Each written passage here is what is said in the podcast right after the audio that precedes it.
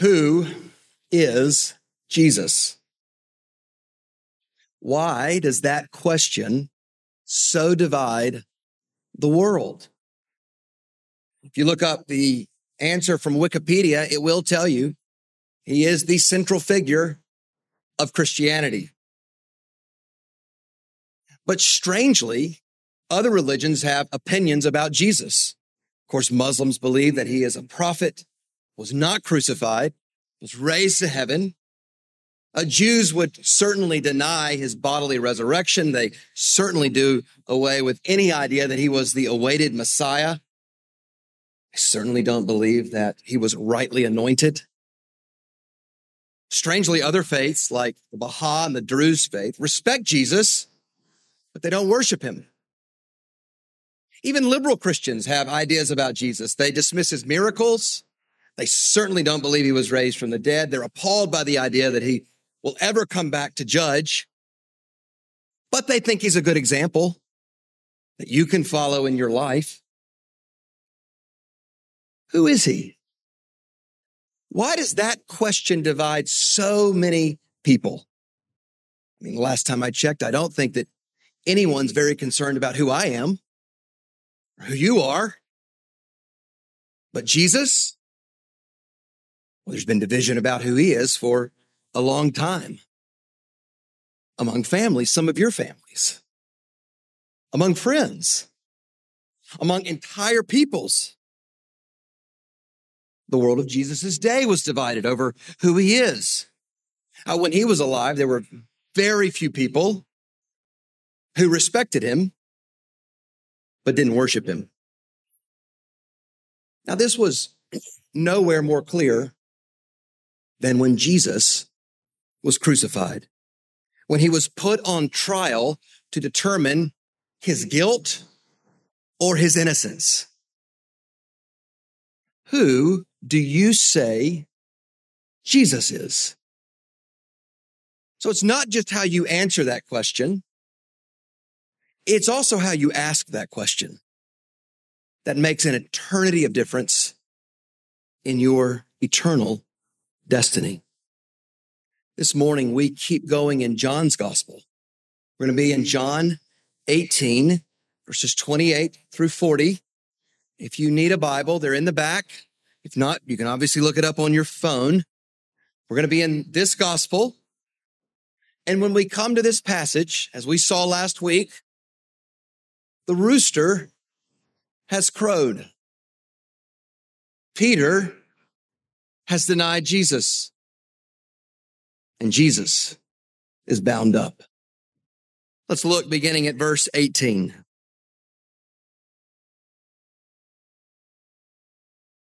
Then they led Jesus from the house of Caiaphas to the governor's headquarters. It was early morning. They themselves did not enter the governor's headquarters so that they would not be defiled, but could eat the Passover. So Pilate went outside to them and said, What accusation do you bring against this man? They answered him, If this man were not doing evil, we would not have delivered him over to you. Pilate said to them, Take him yourselves and judge him by your own law. The Jews said to him, It is not lawful for us to put anyone to death. This was to fulfill the word that Jesus had spoken to show by what kind of death he was going to die.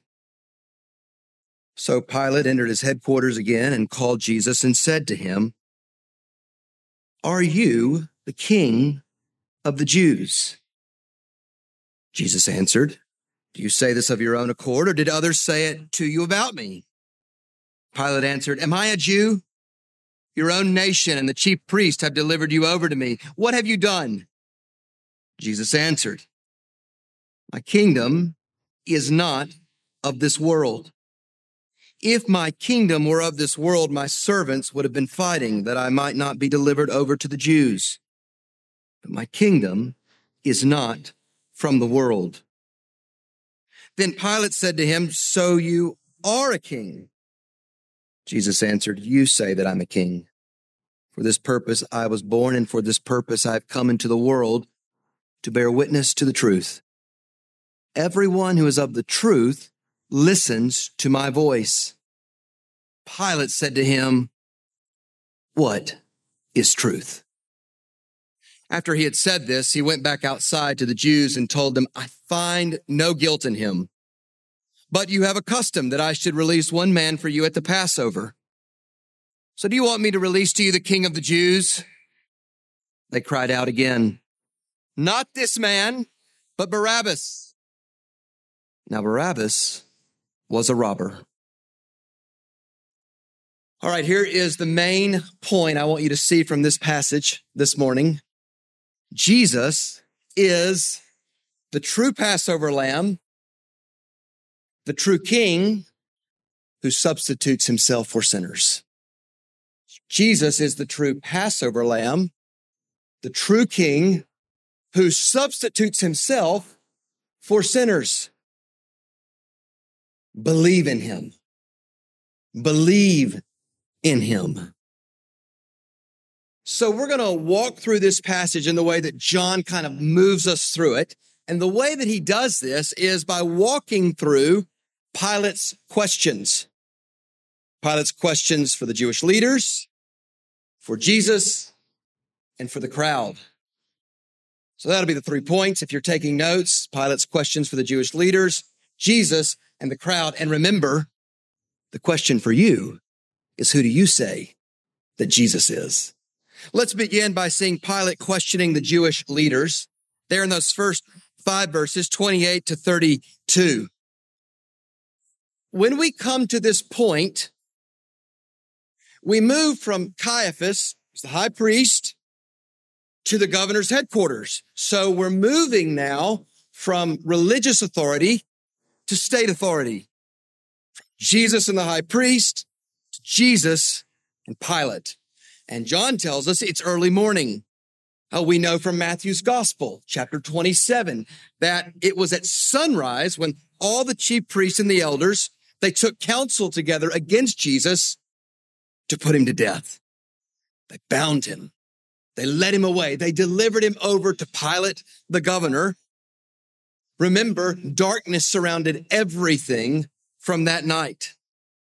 But here, John very carefully narrows in on these decisions made by the Jewish leaders and by Pilate himself. Now, you should know that given how this uh, passage unfolds, some have said there's no way John would have known all the details of this event. I mean, he could have witnessed things from a distance, but inside Pilate's headquarters, We'll never forget that Christians believe Jesus rose from the dead. And he himself very well probably told his disciples about all of this. And never forget that Christians believe that even the most hardened people can come to faith. Who knows if one of the Roman soldiers who watched the events that night didn't believe after he was raised from the dead and even become a witness to the writing of scripture. All of that is possible we don't know. What we do know is that this is an account with all of its wickedness we can trust. These religious leaders who so carelessly put Jesus Christ on trial suddenly become very careful when they reach the governor's headquarters. John tells us, verse 28, they did not enter it so that they would not be defiled but could eat the Passover.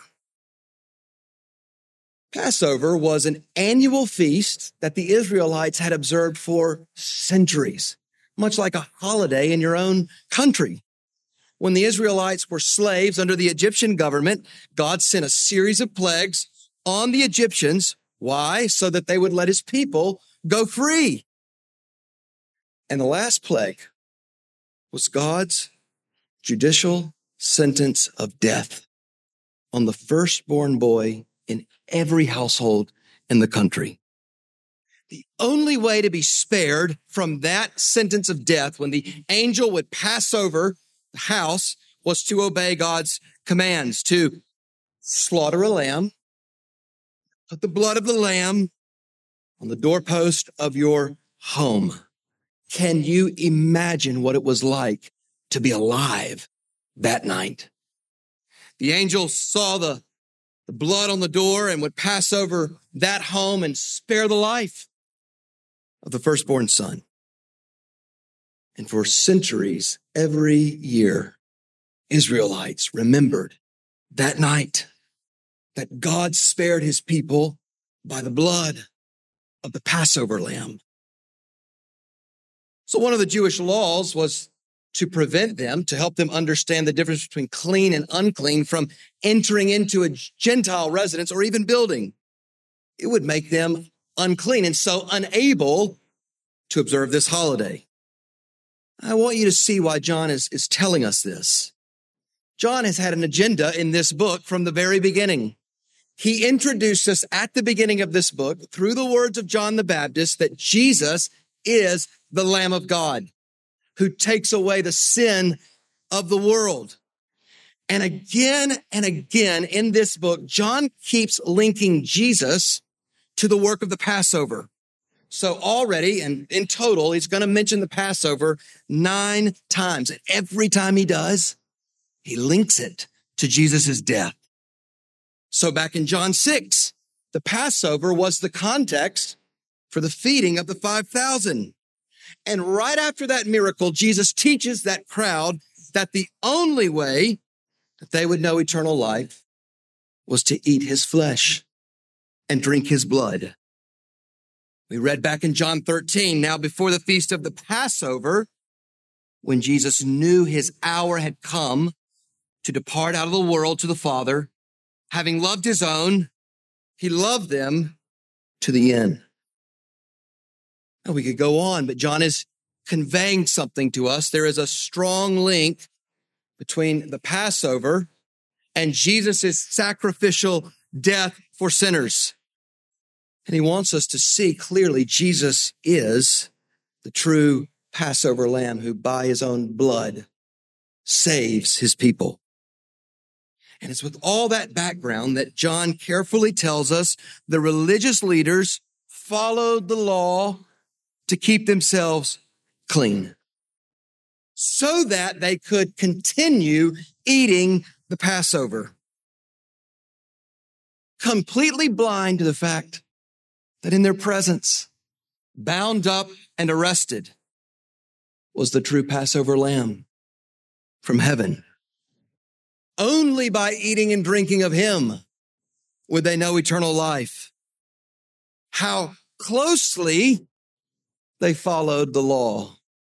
How far their hearts were from the one whom the law pointed to, who the law was all about. You're meant to see very clearly blind religious observance is totally empty apart from your heart being transformed. Be really careful that you're not coming here, that you're not doing something religious.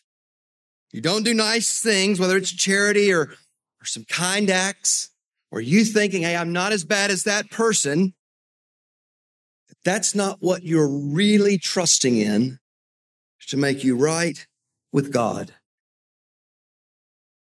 You know, it doesn't do to just verbally say with ease, I believe in Jesus. I believe he died for my sins when your life shows in no way do you believe that. In no way do you really know and love Jesus. I mean, these men, if you had met them, they were more religious. They were more scrupulous about following law than you can fathom. And yet they were so far from God.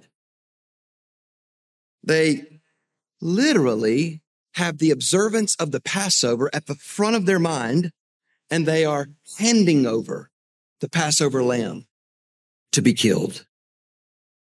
Only by eating and drinking of Jesus, which means believing in him, wholly trusting in him, could they and you know eternal life.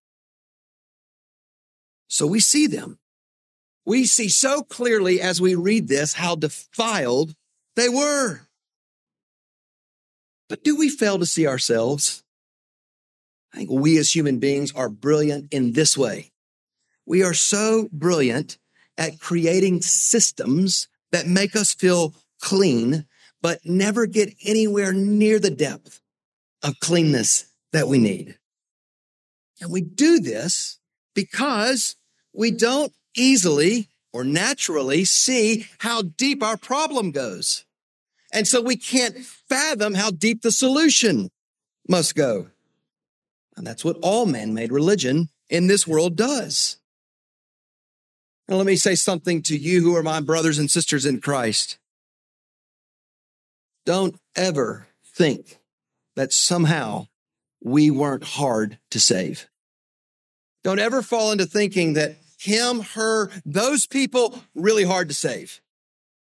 Not me. Guard yourself from ever trying to clean yourself up in the way you see yourself or cleaning up your need for very real blood spilled from the Passover lamb. John means for you to see very clearly that ritual and religious activity is empty apart from Jesus Christ. They trusted in the ritual. They missed what the ritual was all about. They may that day have stayed clear and clean to eat the Passover, but they were not cleansed by the Passover lamb who was in the very act of taking away the sin of the world. And it's at this moment, verse 29, when Pilate comes into the scene. Most of you have heard of Pilate. He was appointed by the emperor Tiberius. He served as the governor of this region, Judea and the surrounding region from around 26 to 36 AD. The only reason Pilate is there in Jerusalem is to prevent a riot. He would lose his position if a riot broke out and he didn't handle it. Ironically, that's exactly how he lost his position. There was a riot around 36 AD in Samaria that he failed to handle properly. I think as we think about Pilate, Pilate coming into this scene, we should just imagine how unaware he was of the world historical moment, of the redemptive historical moment he's walking into. Now notice Pilate went outside to them. He was aware of their religious scruples. He was willing to meet them in their religious sensitivity. And he has questions for the religious leaders. What accusation do you bring against this man? Now, I wonder if they were surprised that he even asked the question. He, he, Pilate, had to have been aware and have authorized the fact that Roman soldiers took part in arresting him. And when they respond, notice it's not much on specifics in verse 30.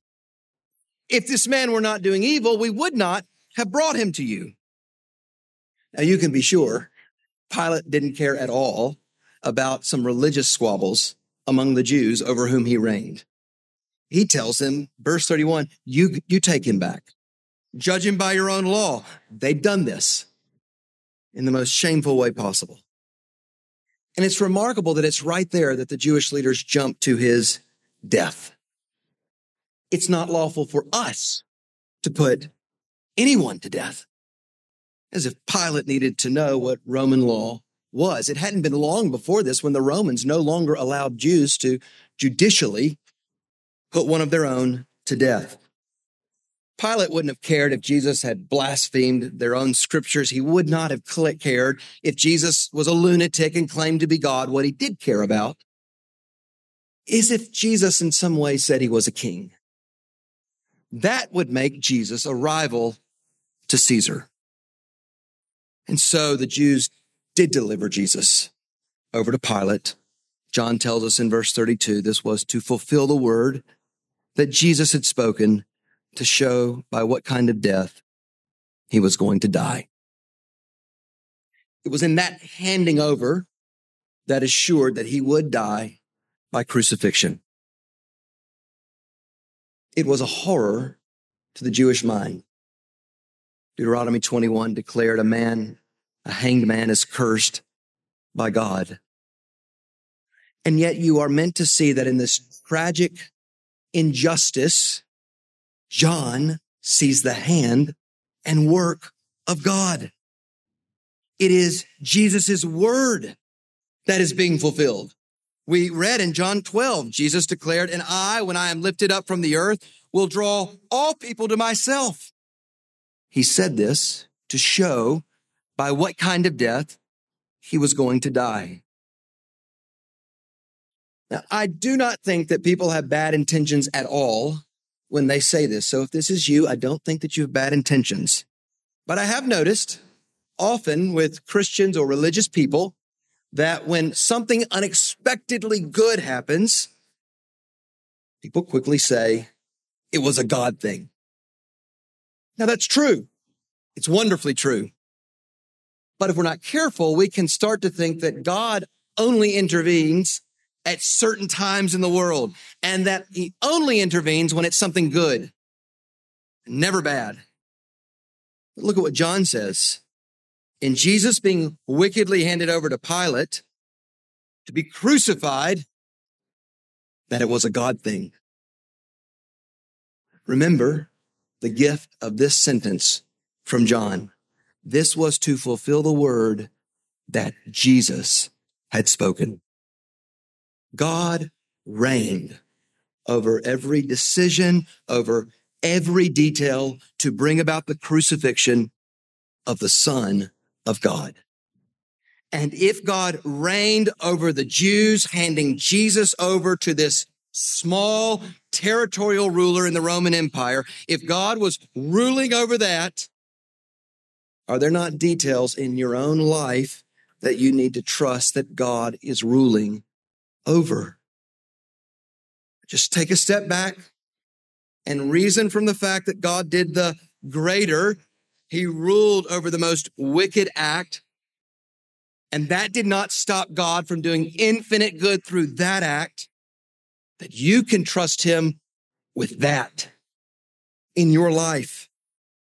I mean, this was literally the only time since the world began that a bad thing happened to a truly good person. And God reigned over it. God ruled over every moment of this account. He was working for good. I think that moments like this, phrases like this in the scriptures allow you to honestly see the evil in your own life or the trial and to see your God who is working good in every detail. The fact that Jesus being handed over was to fulfill what God had spoken means you can trust your good father with that. Doesn't make sense to you. You don't understand that you don't have hard questions about that you should feel free to wrestle through and believe that God can handle. It does mean you are free to have a posture of faith in your God, in your father who was ruling over his own son's crucifixion.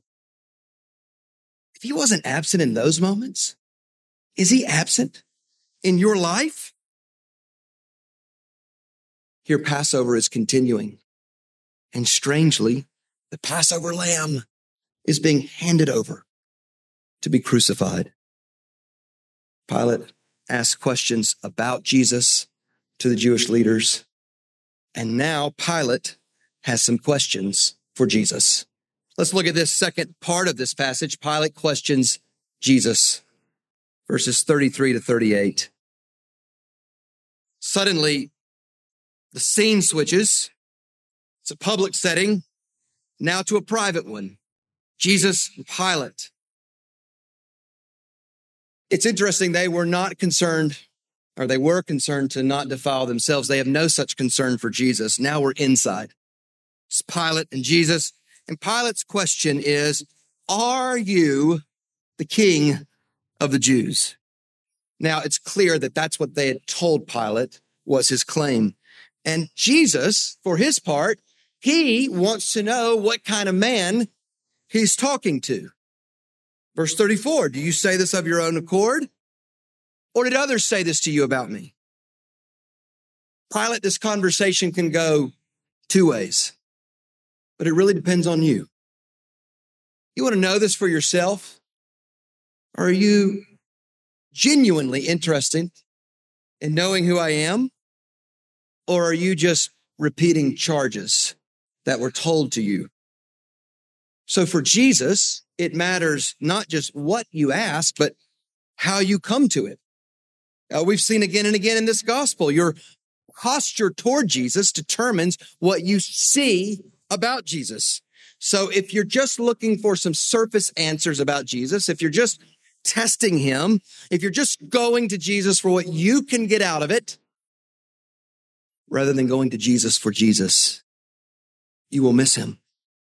Jesus reveals himself and Jesus conceals himself. And Jesus is, is, is discerning. Pilate, why are you asking? You know, he already knows your motives toward him. For Pilate, he just for the sake of this case, he needed to know about Jesus. He had no interest in knowing Jesus. So learn that there's an eternal difference between the two. And as Jesus responds with a question, it's ironic. He goes from being put on trial to putting Pilate on trial. Oh, just think what a different night it would have been if Pilate really wanted to know who he was. Now, some of you, I think, are familiar with Jesus. I think you repeat what you've been told about Jesus. But do you know Jesus? Do you even want to know Jesus? Pilate didn't. He responded in verse 35, Am I a Jew? Uh, your own nation, your, your chief priest delivered you to me. Jesus, this is of no interest to me personally. I have a job to do. It's laughable that you think that I, a Roman governor, have any serious interest in any claim that you make. Whatever you think about yourself, whatever you claim about yourself is something that your people, your own nation handed you over to me. And now I have to be at least a little concerned about. Pilate does have to figure out who he is. So he says, verse 35, what have you done? It's interesting how he answers him. He tells him what kind of a king and kingdom he has and is. My kingdom is not of this world. If my kingdom were of this world, my servants would have been fighting that I might not be delivered over to the Jews, but my kingdom is not from the world. Okay, by saying he's a, he has a kingdom, he is definitely saying he's a king.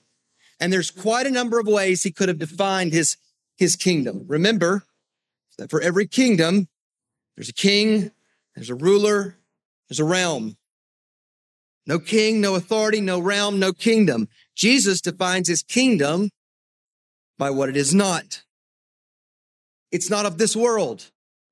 It's not from this organized system that human beings have created to rebel against God. Jesus' kingdom is heavenly. This is a different kingdom. What's his proof? That he has servants and they're not fighting. He's already very publicly told Peter mm-hmm. to put away his sword so that he could be arrested. He is demonstrating he brings in a kingdom not like this world. So if he's a king, his kingdom is characterized by values by realities, by power, not from this world, but from heaven. Pilate should have certainly seen whatever kind of claim he's making, he, he does not deserve to be crucified. Rome doesn't have an interest in that. How different this kingdom is, not of this world, powerfully and actively present in this world. And you know that. We who are trusting him as king live in tension. We, citizens of a kingdom, and yet we live under kingdoms in this world. We have responsibilities to both. We have ultimate allegiance to one. And we love the kingdoms of this world. No matter if we're citizens or if, you know, every three years we're hoping we get another visa. But we love these kingdoms best when we don't love them first. Jesus was revealing kingdom and a kingship to which Pilate is blind and he's opposed. But that did not diminish its power and its reality. We're very different kings who were facing off that day, two different kingdoms they were founded on, they were expanded by very different power. It would have been unthinkable at that moment, and yet it was absolutely true that it wouldn't be long before Rome would be in ruins and the kingdom of Jesus Christ would be marching on. I think for me, one of the greatest encouragements and the ways that the Lord has grown me in my own faith living here is personally knowing brothers and sisters in this region and in our own body who, in the face of very real opposition in this world, faithfully bear witness to this kingdom. Your nation may oppose King Jesus. Your family may oppose King Jesus. They cannot destroy his kingdom.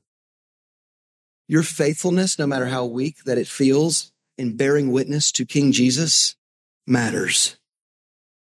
Praise the Lord that Christian hope is not rooted in any king or kingdom in this world.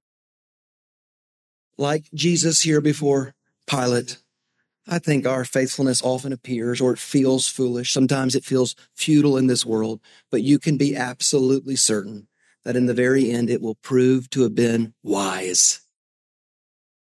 Pilate here is trying to get some facts. He doesn't understand anything.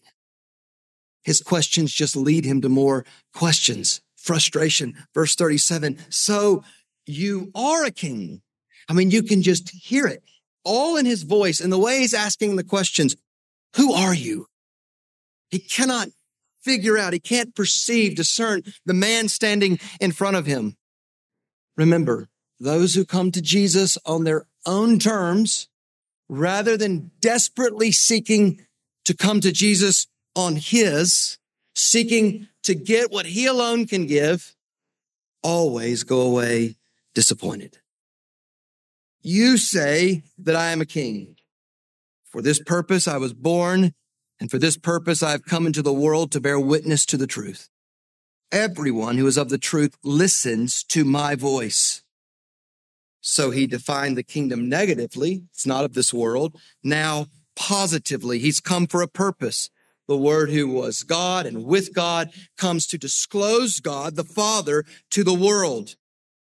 He came to reveal truth to the world.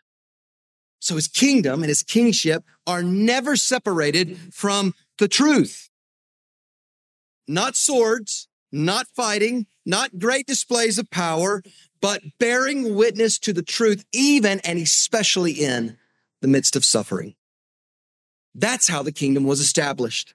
That's how the kingdom goes forward. Now, in our hearts, we want so badly to impress the world. We, we want so badly to do something often to help Jesus out, to make the plan better. But faithfulness as a Christian, as a, as a pastor, as a missionary, as a church is bearing witness to the truth in season and out of season. When they show that they're interested, when they don't. You know, bearing witness to the truth is speaking up, being faithful makes you fearful. Remember, the king of this kingdom delights to meet you in all of your weakness. Uh, this king delights to come into your weakness, your feeble efforts, even the ways you think you stumble, and to use that for ends that you cannot even fathom. This is why I came into the world to bear witness to the truth. It's the only way that we will ever make disciples.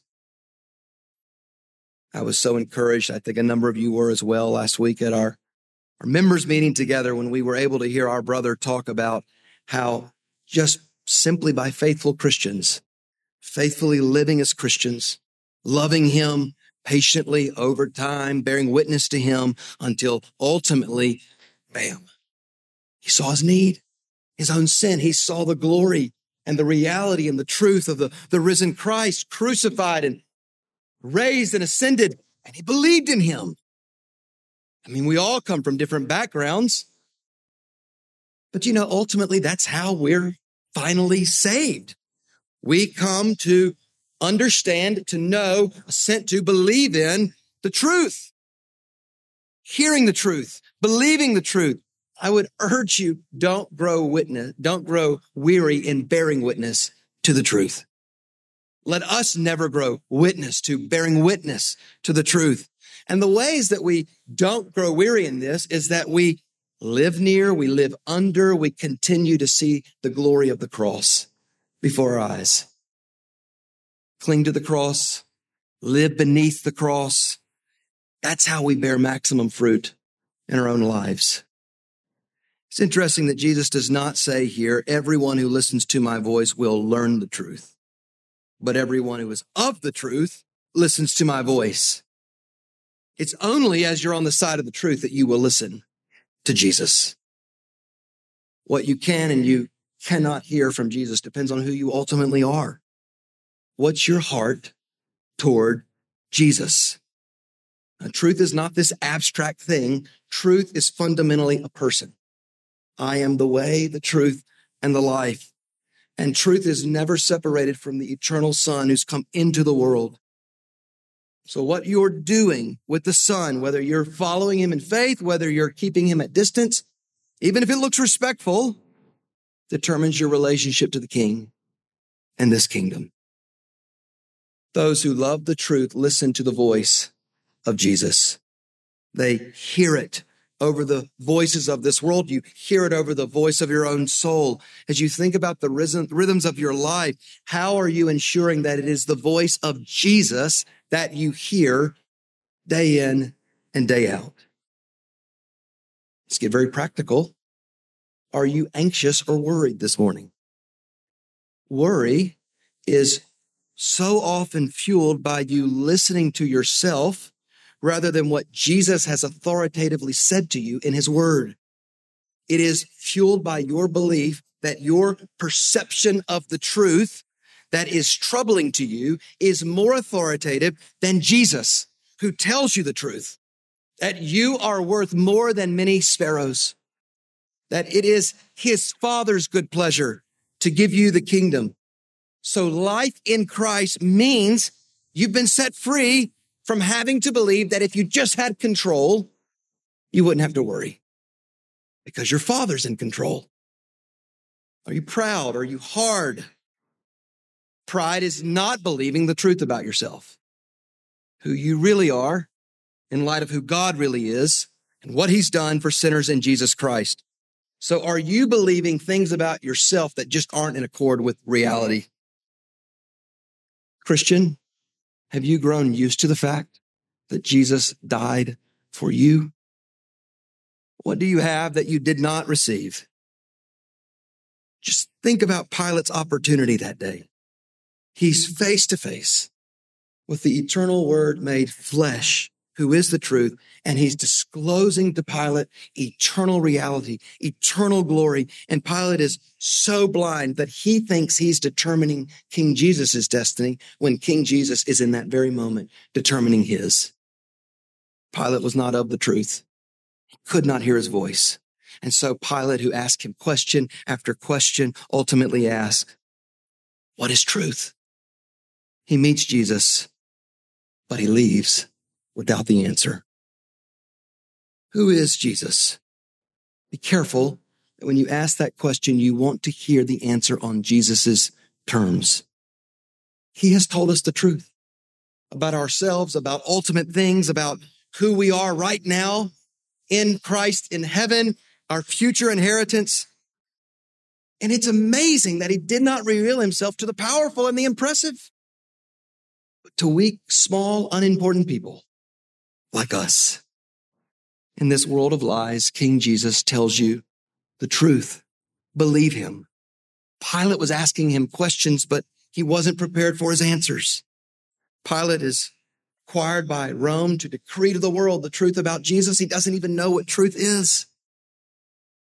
So he's questioned the Jewish leaders. He's questioned Jesus. And now finally, he has questions for the Jewish crowd. The second part of verse 38 to verse 40, Pilate questions the Jewish crowd. We go from outside to inside. We go back outside again, this time to this crowd when verse 38, Pilate says definitively, I find no guilt in him. This is the first time over the last night someone has said something true about Jesus. He's innocent. Pilate clearly thought, whatever you think you are, you're not a threat to Rome.